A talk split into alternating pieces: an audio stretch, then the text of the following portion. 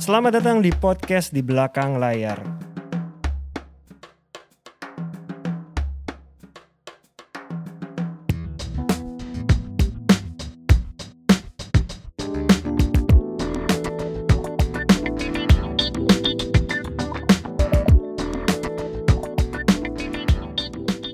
Halo teman-teman pendengar podcast di belakang layar. Masih bersama saya Dipa Andika dari HHH Corp dan partner setia saya. Saya Sulung Landung dari Avatar 88. Hari ini kita di episode ke 23. 23. Kita kedatangan senior. Ini manajer artis cukup senior buat saya, Mas.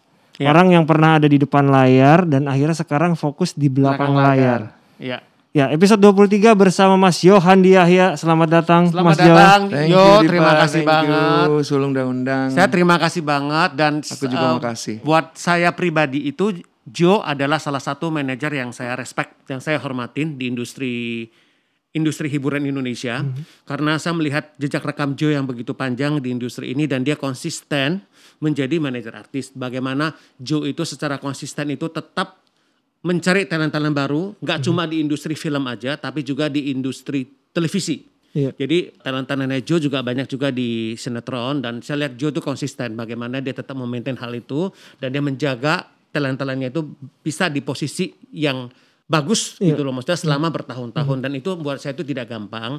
Jadi saya tahu sih Joe itu orangnya itu juga dia bukan tipe manajer artis yang senang tampil. Jadi dia memang benar-benar itu dia raw profile. Dia benar-benar hanya bekerja benar-benar di belakang layar sesuai dengan tema podcast kita seperti itu. Dan yang pengen saya mungkin Joe bisa share dulu kali awal mulanya itu bisa masuk ke industri hiburan di Indonesia gitu. Iya kalau aku dari eh thank you tadi, aduh tidak tersanjung banget sama omongannya pembukaannya. gitu.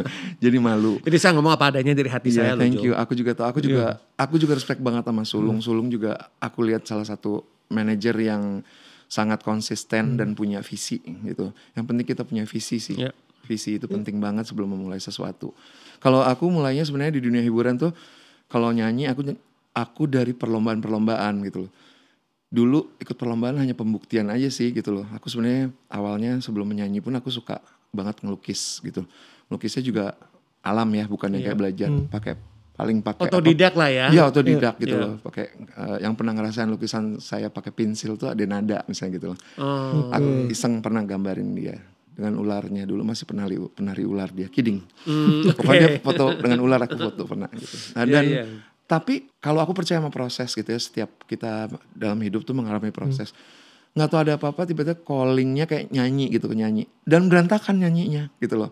Aku berantakan banget dan kebetulan orang tua aku juga bukan tipikal yang kayak ayo lu jadi seniman tetep lah ya orang tua jadul pasti akan itu "Eh, kuliah yang bener Iya. Iya. ambilnya apa paling standar ekonomi gitu gitu kan Jadi lu semua kuliah Eh, ekonomi. Dan memang kuliah ekonomi. Iya kuliah ekonomi tapi dan drop out ya. Oh, Oke. Jadi literally lulusan SMA ini. Terus ya intinya gini, waktu kekhawatiran terutama papa aku ya gitu karena aku laki- anak laki-laki satu-satunya, adik aku perempuan tiga. Iya. Ya pasti berharap kan bisa jadi orang yang mapan dengan dengan apa dengan sekolah ekonomi atau atau atau apalah karir adalah mungkin iya. aku ngerti banget dulu. Jadi aku harus ngumpet-ngumpetan nyanyi dulu kan, nggak nggak nggak didukung. Maksudnya nggak didukung dalam arti kata bokap secara melarang langsung enggak, tapi nggak didukung aja. Jangan pernah kelihatan lebih mendahulukan nyanyi daripada sekolah atau apa gitu. loh. Hmm, oke. Intinya Jadi gitu. waktu kuliah udah nyanyi atau SMA Mas? Dari SMA aku SMA. nyanyi dari SMA. Jadi sebenarnya dari situlah proses yang aku dapetin Hmm. adalah aku gigih kalau aku bakatnya nggak banyak berarti aku harus latihan lebih banyak gitu. Lama-lama terasah. Jadi aku percaya banget bakat itu bisa diasah. Bakat itu juga bisa menular. Di mana kita bergaul sama siapa, Iya. kita bisa belajar banyak, bisa menyerap, bisa absorb, menular in a way ya, maksudnya positif ya. Nah itu yang aku alamin. Ter- Terus kemudian dan aku orangnya suka challenging kali ya. Aku suka hal-hal yang challenging gitu. I love challenges. Jadi gara-gara ditantang misalnya kayak lo apa sih ny-" misalnya kayak lu jangan nyanyi. Bokap dulu suka gitu. Buruan keluar dari kamar mandi nyanyi aja udah kayak orangnya bagus gitu kan. Justru dari situlah aku yang kayak eh gak bisa. Nah itu mental seperti itu yang aku pertama awal kayak lihat wah this is my my asset nih. Asetnya aku adalah mental gitu ya. Tahan banting gitu kan. Bener aku udah tuh bener juga aku waktu nyanyi juga sama gitu loh. Pertama nyanyi yang coba nadanya ke mana Iya, temponya ke mana. Lah gue juga nggak ngerti nyanyi itu apaan. Pokoknya berani aja berani tampil dari situ setelah jadi kayak malah bahan kertawan orang gue gitu ya. Hmm. Gue malah jadi bangkit kayak gue tunjukin loh tahun depan gue bikin bangga sekolah gue gitu loh. Hmm. Oke. Tahun depan dan gue begitu gue ikut, ikutnya juga nggak asal ikut aja latihan, gue tahu diri kok gitu loh. Itu bukan nggak ikut les gitu nggak? Enggak, kan nggak boleh, nggak di, Oh, nggak oke. didukung. Jadi tapi Jadi kan dia otodidak. Iya. Itu otodidak. Bahkan sendiri nyanyi pun gitu. otodidak ya. ya itu pun bukan alasan sebenarnya banyak orang yang bilang iya karena nggak didukung. Gue justru karena orang tua nggak dukung, orang tua gue pengen gue membuktikan bahwa apa yang lu pilih itu bisa lu pertanggungjawabkan dan memang lu kalau lu punya ambisi kejarlah, ya kan? Apa pun tantangannya jangan jadiin alasan, jangan jadi no excuses gitu loh. If you believe that you're gonna be a singer, just go ahead gitu. Iya, iya. Tinggal gimana lo mau nggak berkomitmen gitu Iya. kan. Akhirnya gue gue buktiin, ikut lomba, menang dari satu lomba ke lomba lain. Terus Dan lu selalu menang waktu ya, itu. dia mostly selalu menang gitu kayak juara satu atau juara dua pasti ada iya. embel-embel kasihannya mungkin jurinya ya terus dikasih juara favorit kalau Oke. juara dua pasti favorit kayak gitu gitulah Namanya kesian ini anak gitu. Karena gigi. Lalu pokoknya intinya aku lama-lama kayak oh I like this. Jadi kita bisa belajar mencintai dari situ aku juga belajar Iya, belajar iya. mencintai ya. Mungkin nggak pernah kita lihat bahwa kayak ih gila gue nggak pernah kepikiran loh bisa nyanyi. Iya. Gue tahu gue gue membayangkan diri gue gue portray myself as a wah kan gambar. Kan gue sebenarnya introvert kan kalau kelihatan orang kayak kayak itu dilatih gue melatih. Gue nggak nyaman kok tetap masih kayak di tengah keramaian tuh masih nggak nyaman gitu loh. Tapi gue bisa mengalihkan pemikiran gue juga gue nggak perlu berpura-pura jadi nyaman. Tapi gue mencoba mencari motivasi untuk gue sendiri supaya gue bisa oke motivasi gue kayak kayak itu dil- dilarang motivasi gue membuktikan minimal ada motivasi ya kan Iya. supaya my dad he believe that gue nggak main-main Iya, nggak terus cuma serius, sekedar serius, gitu kan iya.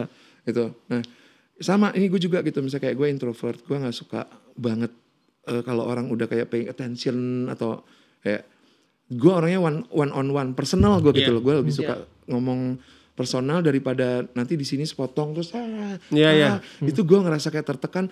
Tapi ketika gue mencoba memotivasi diri gue eh, in business unit network, ya Iya. kan? dan at least you appreciate orang yang rasa appreciation itulah yang membuat orang kan merasa dihargai Iya. Ya, dan gue lakukan itu sehingga gestur gue ya tulus aja jadinya karena motivasi gue adalah untuk menghargai si Lawan Lawan bicara. bicara. acara ya kan Iya. Atau kalau misalnya gue kalau misalnya kalau launching launching gitu-gitu ya gue datangnya gue lebih awal sebelum nanti malam waktunya mabok itu kan udah nggak orang Udah- udah nggak kondusif gue ya. datang lebih awal jadi supaya lebih personal gitu-gitu loh. Nah gitu aja. Aku sih mencoba mengatasi kekurangan tidak tidak mau memaklumi diri gue gue suka tantangan jadi gue menantang diri gue. Lo masa nggak bisa sih? Emang lo nggak nyaman? Pikir aja hal yang lain yang membuat lo nyaman gitu loh sehingga waktu gue lakukan juga nggak Nggak ada beban dalam ya. keadaan terpaksa Di kamu kan sosok Joe itu sangat menarik. Kenapa aku sangat menarik? Karena dia tuh multi talenta. Iya. Itu nggak semuanya sih. Maksudnya nggak semua manajer artis itu diberikan gift ataupun diberikan bakat seperti itu. Iya. Dia pernah eh, jadi penyanyi gitu ya. Dia bisa menciptakan lagu. Dia komposer. Iya. Iya kan? Dia Dan seorang lagu-lagu produser dia juga, juga. diperhitungkan loh. Iya. Iya kan? Dia jadi produser juga. Iya. Dia pernah memprosedurin ada beberapa penyanyi lah seperti itu dan dia manajer artis kan. Dia founder juga dari Oxygen Management seperti itu. Nah, itu menarik di komut gue. Tadi kan Mas Jo sempat ingin membuktikan ke orang tua bahwa Mas Jo bisa nyanyi gitu ya. Hmm. Apakah waktu itu orang tua akhirnya terketuk apa butuh waktu lebih lama maksud itu? cukup lama sih maksudnya cukup lama dalam arti kata ketika gue juga nunjukin bahwa gue bisa sekolah bener yang surprisingly gue nggak pernah juara kelas dari SD di SMA gue juara kelas gitu loh. Berarti kan maksudnya orang tua jadi ngelihat wow gitu kan. Ternyata lu nggak main-main ternyata ini tidak mengganggu studi lu. Ya karena gue jadi happy aja kayak I I started to realize gue mulai menyadari bahwa eh gue gue berarti ya gue punya arti loh gitu loh. Gue gue punya impact loh buat orang gitu loh. Gue ternyata punya prestasi loh. Itu sih titik baliknya ketika gue jadi impact ke semuanya ke sekolah juga iya. Terus di SMA ya gitu ya. Terus gue juga jadi kayak belajar bergaul. Kan introvert kan di mainnya di comfort zone. Iya, iya. ketika gue terjun nyanyi gila lawannya.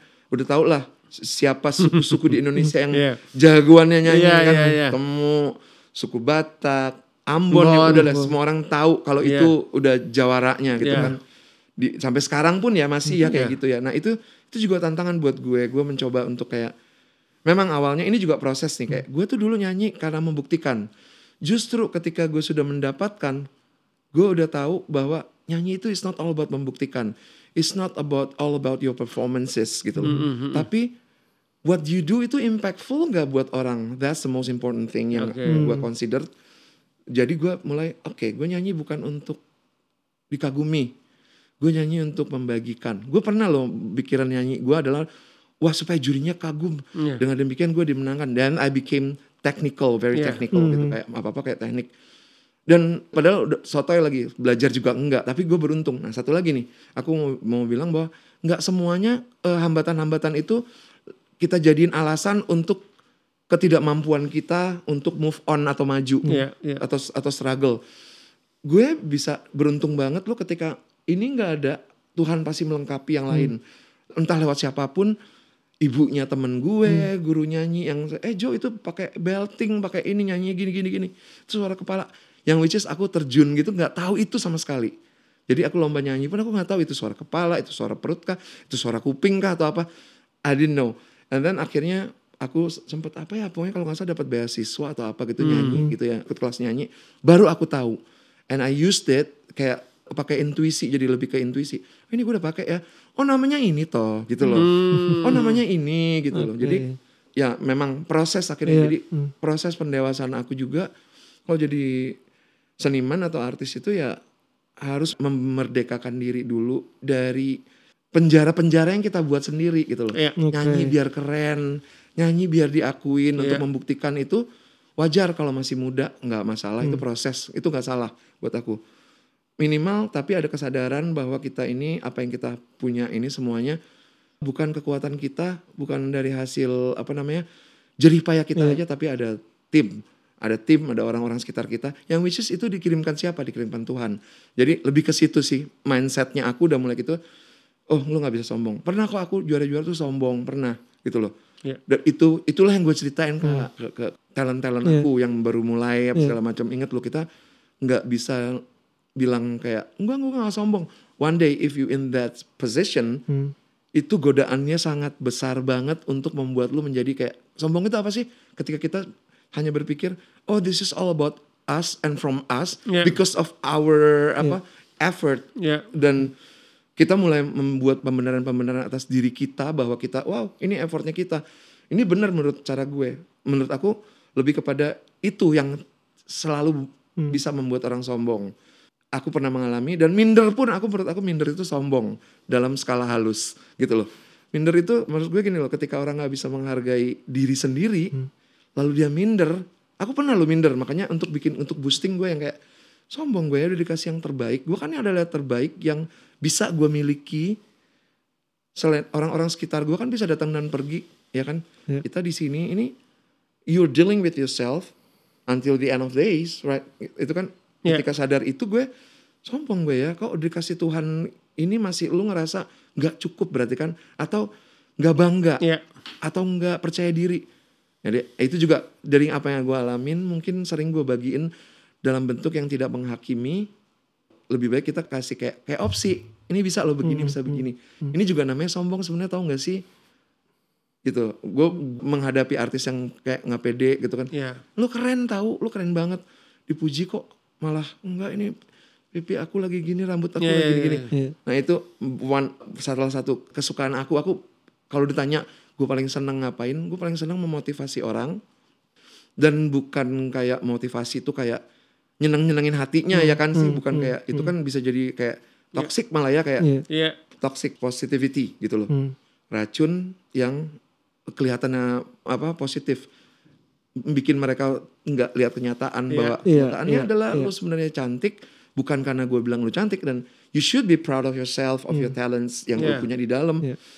kesempatanmu sehingga membuat aku belajar berkomunikasi itu juga dulu gue nggak nggak jago banget komunikasi gue sekarang sekarang juga belum jago I learn from everyone Ya. even though kepada artis gue yang masih usia, usia belasan tahun I learn I Iya. learn gue bisa belajar dari pohon gue bisa belajar dari kucing gue bisa belajar dari segala macam Iya. di sekitar, sekitar gue gue percaya Tuhan berbicara lewat apa pun ketika udah diizinkan gua berbicara lewat apa pun sehingga gue jadi melek terhadap sesuatu hal yang sebelumnya masih gue merem Oke. gitu.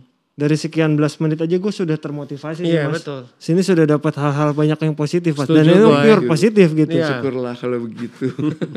gue juga dapat dari orang lain soalnya kita kan berbagi actually. Iya. Iya iya. Ini satu hal yang Mas Joni kan tadi sebenarnya berkarir awalnya sebagai penyanyi. Sempat ditolak dan sempat ikut perlombaan, menang beberapa juara salah satunya Asia Bagus. Sekarang nih Mas Jo kan lebih banyak di belakang layar. Iya. Apa yang tergerak membuat Mas Jo sudah bisa mendapatkan juara lomba, meneruskan jadi penyanyi pun sangat bisa, tapi akhirnya memilih ke belakang layar, apa turning pointnya Mas? Turning pointnya adalah itu juga proses ya menurut aku. Gue tahun 97 itu Chris Pond tuh tang- tahun 97 ya. Iya. Sembilan, ya 97 98. Oke. Nah, terus inget gak sih ada zaman ketika kita semuanya tuh kayak di Tirtayasa semua orang buka Oh buka iya betul. buka itu Tenda kan artis. tenda Tenda artis artis, ya. ya. Iya. Iya waktu itu waktu itu tuh ya aku sama teman-teman gitu ya itu ada dulu ada almarhum Roni Setiawan ada Lucky Lucky Wija. Oh lu Oke, Wija Lucky ya. Riyadi ada terus ada beberapa lah ada beberapa pe- orang aneka. Karena kan memang aku kan sama aneka Yes Deket ya. aku deket, banget gitu udah kayak keluarga sama Ibu Nuni, Pak Harun sama Mbak Vivit dan lain-lainnya dan di- di- Adiba. Nah, aku saat itu tuh nongkrong sering nongkrong karena nongkrong aja ikutan ikutan nongkrong terus eh, suatu saat almarhum Roni bilang gini, Jo, gue mau ini deh, lo ini dong, bikinin lagu dong, gue mau jadi penyanyi. Nah, saat itu kan karena deket ya, jadi ngobrol aja belak-belakan gitu. Lo mau aim ke mana gitu loh nyanyi bagus banyak ada Grand Fredly saat itu kan maksudnya Grand Fredly lagi lagi baru Iya. booming boomingnya gitu kan. Jadi s- benchmarknya ke Grand Fredly ada ada Glenn Fredly ada siapa lagi semuanya kita sebutin nama-nama. Lu mau masuk di mana nih gitu loh. Terus aku kasih insight gitu. Jadi idenya adalah orang kalau lihat kalian pasti kepikiran utama apa? Bikin boy band. Abaikan itu gitu loh. Berarti lu berpikir nggak outside the box. Karena itu lagi di tahunnya ya, Iya. lagi di tahunnya Iya, ya. kayak, kayak ngikut gitu kan. Akhirnya ya udah, yuk kita sama-sama yuk ke studio. Sebelum aku ketemuin nama partner aku in crime Mas Ari Budiman, Oke. aku selalu bikin lagu bareng sama dia. Sampai sekarang. Sampai sekarang masih gitu loh. Sama kalau sekarang aku ada Dennis Nusi, ada partner in crime tambahan lah gitu. Iya iya. Yang akhirnya kita mulai bikin konsep band yuk, kalian bikin band gitu loh Hmm. karena memang basi banget itu lo bikin boy band tuh kayak yang semua orang kepikiran kayak gitu. Do something that is never been done before in Indonesia supaya nanti lo waktu lo bikin juga lo jadi benchmark buat orang. Akhirnya bikinlah. Bikinlah cari gitaris segala macam ini, ini akhirnya pokoknya jadi kumpul dengan berbagai hambatan segala macam. Label juga tetap aja ketemu label gitu yang eh lu bagus bagus. Datang datang eh, datang ya ntar kirimin lagunya pas udah terakhir eh kayaknya bagusnya bikin boy band aja deh suruh nyanyi semuanya cari lagi label lain Oke. kita berusaha untuk mempertahankan prinsip karena kita emang punya mimpi Iya. dan gambaran picture-nya kayak gitu di terus akhirnya bikin akhirnya ketemu lah ketemu itu juga proses album pertama juga bikinnya masih dianggap wah boy band boy band tetap boy band mungkin karena model ya Iya. tapi begitu apa album kedua sudah kelihatan itu kan proses juga mereka udah mulai menghayati By the way, Gua- boleh gitu, boleh, boleh disebut nggak siapa musisinya? musisinya siapa yang di Yang- elemen Iya. Ya. Eh, yang yang tadi yang yang proses ini yang mau dibikin band itu elemen. oh yang udah ini udah ini yang Oh, dulu oke. kita bikin elemen itu itu Oh, elemen oke. betul. Oke. Oh, ini elemen jadi waktu pertama kali elemen gitu deh elemen dan aku juga kayak oh bantu-bantu nulis-nulis lirik di beberapa lagu, lagu lah ada lah gitu loh berapa banyaknya aku lupa nah udah tuh habis itu juga bikin bikin tangga Ah, tangga nah Oke. itu banyak aku terlibat karena Iya, kamu produsernya Eh, kan? Iya, produser Iya. sama Mas Hari Budiman gitu. Iya. Musik produsernya kita berdua tapi kita masih titip ke Sony waktu itu Iya. sign eh bukan titip sorry sign sama Sony Sign. sign sama Sony gitu loh dulu belum ada 360 kan Iya. Sony Music Indonesia terus dia tuh habis itu ya udah GAC, GAC, gitu ya, sama sekarang juga, gitu iya. loh heeh. Iya. gitu ya itu proses pertama kalau aku nulis lagu cuman lebih kepada mungkin men-trigger atau karena aku punya bayangan untuk kayak oh looknya kayak gini nih ini Kamu boleh m- nulis lagu dari tahun berapa ya start mulai jadi komposer? Lagu pertama aku itu Denada. Oke. Oke. Yang judulnya apa? Sambutlah. Oke. Iya. Gak ada yang nggak hits. tahu lagu itu. Itu lah. hits. Iya, itu juga hits itu nggak- hitsnya pada zaman itu itu. album Nah, itu tuh Kujulang juga Hari ya. Ngagetin Iya. banget gitu kan, ngagetin kita akhirnya kita berangkat ke New York ke MTV. Iya. MTV apa Music Award. Music di Award. Iya, New MTV York, Music di Award, Ra- iya. Radio City Hall Iya. itu menang Menang itu kan. Menang. ya. dapat punya dapat Moonman gitu loh kayak Iya. ya bangga banget. Kaget sih gitu waktu itu kayak emang itu literally lagu pertama yang Oke. bikin album itu aku dipercaya sama mamanya Denada, Tante Emil Tante dan Emil, siapa ya. satu lagi pro- pro- produsernya Pak Hadi Hmm. HP Record gitu. Oh, HP record. Nah itu itu pertama kali gue bener-bener asli terjun ke bi- bidang Jo, zaman waktu lu nulis musik. buku, waktu lu zaman nulis eh, lagu Sambutlah lu udah jadi manajer artis? belum. Oke. Ya kalau mau dibilang gue terima kasih sama siapa untuk Iya. jadi manajer artis, yang percaya sama gue itu ada dua. Pertama Bung Kris Patikawal Iya. Lo tuh bisa ngurusin orang, makanya Oke. aku dijadiin seperon Iya, ya. Seperon Oke. ya. Seperon sempat ada di, Iya. di Asia Bagus gue dijadiin seperon. Iya. Nah, terus kedua adalah Tante Emil gitu, Oke. mempercayakan gue untuk kayak kamu bisa nulis lo, nulis dong buat album Oh, Denada. Oke. Aku pikir like satu dua lagu kan, eh the whole album gitu kayak yang Akhirnya the whole album. The whole the whole album gitu loh. Oke. Yang which is aku menemukan diriku berproses dari yang apa namanya? Aku kan nggak bisa nulis lagu rap sebenarnya. Aku bukan penggemar musik rap. Iya, iya, Paling gue di R&B, di pop ballad Iya, gitu, kan. iya. Atau gospel gitu. Gue suka banget lihat orang penyanyi Hmm. hitam karena kayak mereka tuh nggak nyanyinya udah nggak Iya. ada batasnya gitu loh. Kayak kerasukan. Nyanyinya bener-bener kayak dari hati. Eh, Dan gue akhirnya bikin mencoba memprekondisikan diri gue dengar dengar lagu-lagu rap gitu. Dari yang sumpah serapah sampai yang apa yang yang kan you know rap kan Iya, kadang-kadang ada yang curse yang hardcore Iya, cursing iya, gitu. iya. terus gue lihat maksudnya kayak waktu itu gue pikir apa ya yang bisa kita angkat dari ini? Karena aku ngelihat banget fansnya Denada pada saat itu dia sangat magnetnya gila gitu loh Denada itu apa yang dia perbuat, apa yang dia itu orang lihat dia tuh kayak padahal waktu itu belum belum belum sebesar sekarang. Iya. Dia baru anak anak SMA yang ikut-ikut kompetisi terus di Asia bagus dia dapat rekor tertinggi kan. 99 paling mentok, nggak nggak ada 100 karena cuma dua digit. Ikut, kemudian aku ngeliat itu dari situ aku jadi kayak customize juga kata-katanya. Dia bisa moving orang. Kita bikin lagu yang untuk supaya orang sadar soal tawuran tanpa menggurui ya. Terus kita bikin juga tentang kepedulian sama anak-anak. Kami adalah masa depan ya. Akhirnya juga lagu itu dipakai buat filmnya di Timur Matahari-nya Alenia. Iya, Oke. iya. Itu. Kalau ada adegan anak Papua kecil. Iya, iya, iya. Itu, itu lagu di penutup di eh, credit title ya kalau nggak salah. Sebelum credit title. Nah itu isinya album Denada pertama itu Sambutlah itu tentang perasaan rindu Iya. lagi lagi ba- baru jatuh cinta. Anak SMA lah 17 kali Denada waktu itu ya. Hmm. Terus ada ada say no to drugs gitu loh. Jadi aku dari dulu selalu berpikiran apa pun yang kita lakukan, kita punya platform eh, bukan hanya untuk memberikan hiburan tapi ada edukasi. Tapi emang nomor satunya hiburan ya. Hmm. Kalau kita kasih hiburan yang menarik kan isinya edukasi itu kan bisa terasa bisa lebih berasa tanpa merasa digurui gitu orang, tanpa merasa dicekokin. Jadi dari dari zaman dulu itu Jo kalau menurut gua lu udah peka terhadap isu-isu sosial yang ada di masyarakat. Lu tangkap Hmm. Iya, itu. iya, iya. Fenomena itu lu tangkap kalau menurut gua. Iya belajar untuk itu aja sih, maksudnya kayak Peka ngeliat sekitar, isu-isu sosial. ngerasain apa yang Iya. dirasakan orang gitu loh. Iya. Coba gitu akhirnya ya di album pertama fantastis gitu gue. Hmm. Gue harus terbang. That was my first time ke LA. Iya. Gue inget itu gue mesti tinggal di LA berapa lama ya? Dua bulan sampai tiga bulan gue karena persiapan buat albumnya Dena. Terus sambil nungguin dia datang dari LA kita berangkat ke New York. Sampai di New York ada seremoninya gila dahsyat seluruh kota New York dulu tuh. Wah di mana-mana. Di LA pun udah kelihatan dahsyat dulu. MTV tuh udah di mana-mana brandingnya iya. gitu.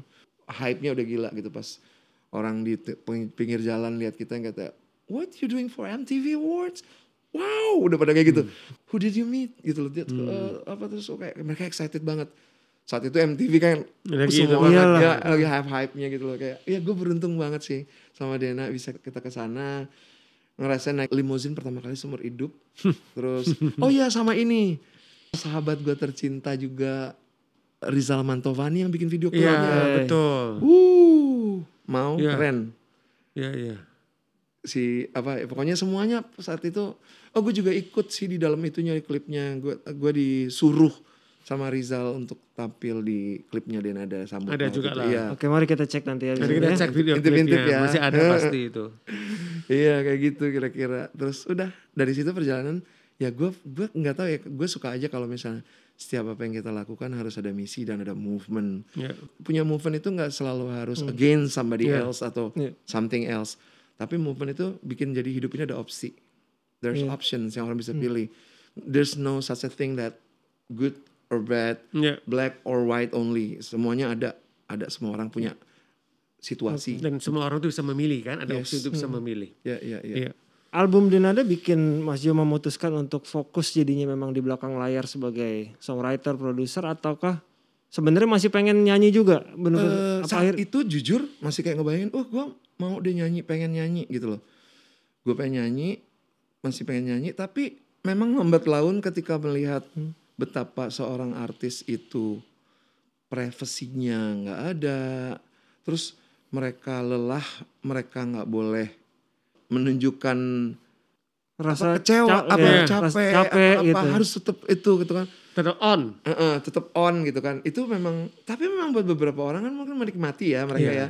Mereka kan Enjoy, beda enjoy iya. gitu. Dan itu malah memberikan energi. Kalau gue malah kayak gue pikir ini akan draining my energy Iya. gitu loh. Iya. Pastinya akan ngedraining my energy. Pelan-pelan itu berkurang gitu loh. Kayak enggak ah I love this job like being behind the scene Iya. and seeing seeing people grow Iya. terus ikut bagian dari sejarah perjalanan Nah, hidup karir ya, karir ya, orang ya, gitu ya, ya. gue belajar juga ya da- dari dari tante Emil juga mamanya Denada juga thank you banget aku sampai sekarang selalu masih berhubungan sama tante Emil sama Denada entah itu telepon WhatsApp Yeah. call ataupun ketemu di kafe kadang-kadang gitu ya karena memang kita punya background awal yang sangat Sama. sweet, Sweet, sangat ya. sama-sama saling mengisi. Dari situlah karena Tante Emil mempercayakan kepada aku, aku jadi kayak, wah gue bisa ya, gitu loh. Sebelumnya kita nggak pernah tahu bahwa kita bisa sejauh itu. Lo bisa, aku paling inget banget gini, Tante Emil ngomong sama aku, Cuk kamu tuh pinter banget ya. Aku yang kayak, Mi, nggak tamat lo kuliah lo gitu. Aku bilang SMA, lulus SMA lo. No, no, no. Tapi kamu tuh pinter karena kamu tuh orangnya selalu menggali gitu. Itu kata-kata kecil mungkin Tante Emil udah lupa. But it motivated me a lot gitu. That's why aku berusaha ketika ketemu orang siapa pun yang berbakat. Entah itu artis aku, talent aku atau bukan. Aku pikir semua orang, everybody deserves untuk dapat encouragement, untuk dapat motivation yang yang kita tanam seed yang apa masih Iya. benih kepada orang yang baik-baik supaya Iya. nanti bertumbuh. Kita nggak perlu dapat balasan apa in return. Gue dapat apa ya kalau gue encourage orang? Nggak sih gue dapat bahagia saat itu juga. Itu udah more than apa? Money can buy Iya. ya kan? Itu sih jadi dari situ gue kayak wow tante Mel ngomong sama gue kayak gitu gara-gara itu loh. Gara-gara Bung Kris Patikawal almarhum bilang nggak kamu bisa di belakang layar kamu tuh pintar Hmm. kamu kamu tuh punya punya gini-gini saat itu kan gue taunya cuma nyanyi hai ya kan masih umur umurnya masih on gitu kan Iya, iya. terus dari situ kata-kata itu menurut aku seed itu nggak pernah basi nanti waktu saat ada musimnya dia tumbuh Dia tumbuh. Iya. it's all about time Iya. kapan kita kalau udah itu kita akan menemukan oh ternyata benar kata-kata itu. Jadi gitu. Jadi aku selalu menanamkan seed yang bagus ke orang-orang. Nggak perlu lihat ke negatifnya. Just look at your positive side. Iya. that's how to be grateful. Selalu bersyukur. Selalu bersyukur lihat hal yang positif. Karena negatif itu sialnya negatif itu sangat kuat sekali gitu loh. Daripada po- daripada positif ya. negatif is very destructive.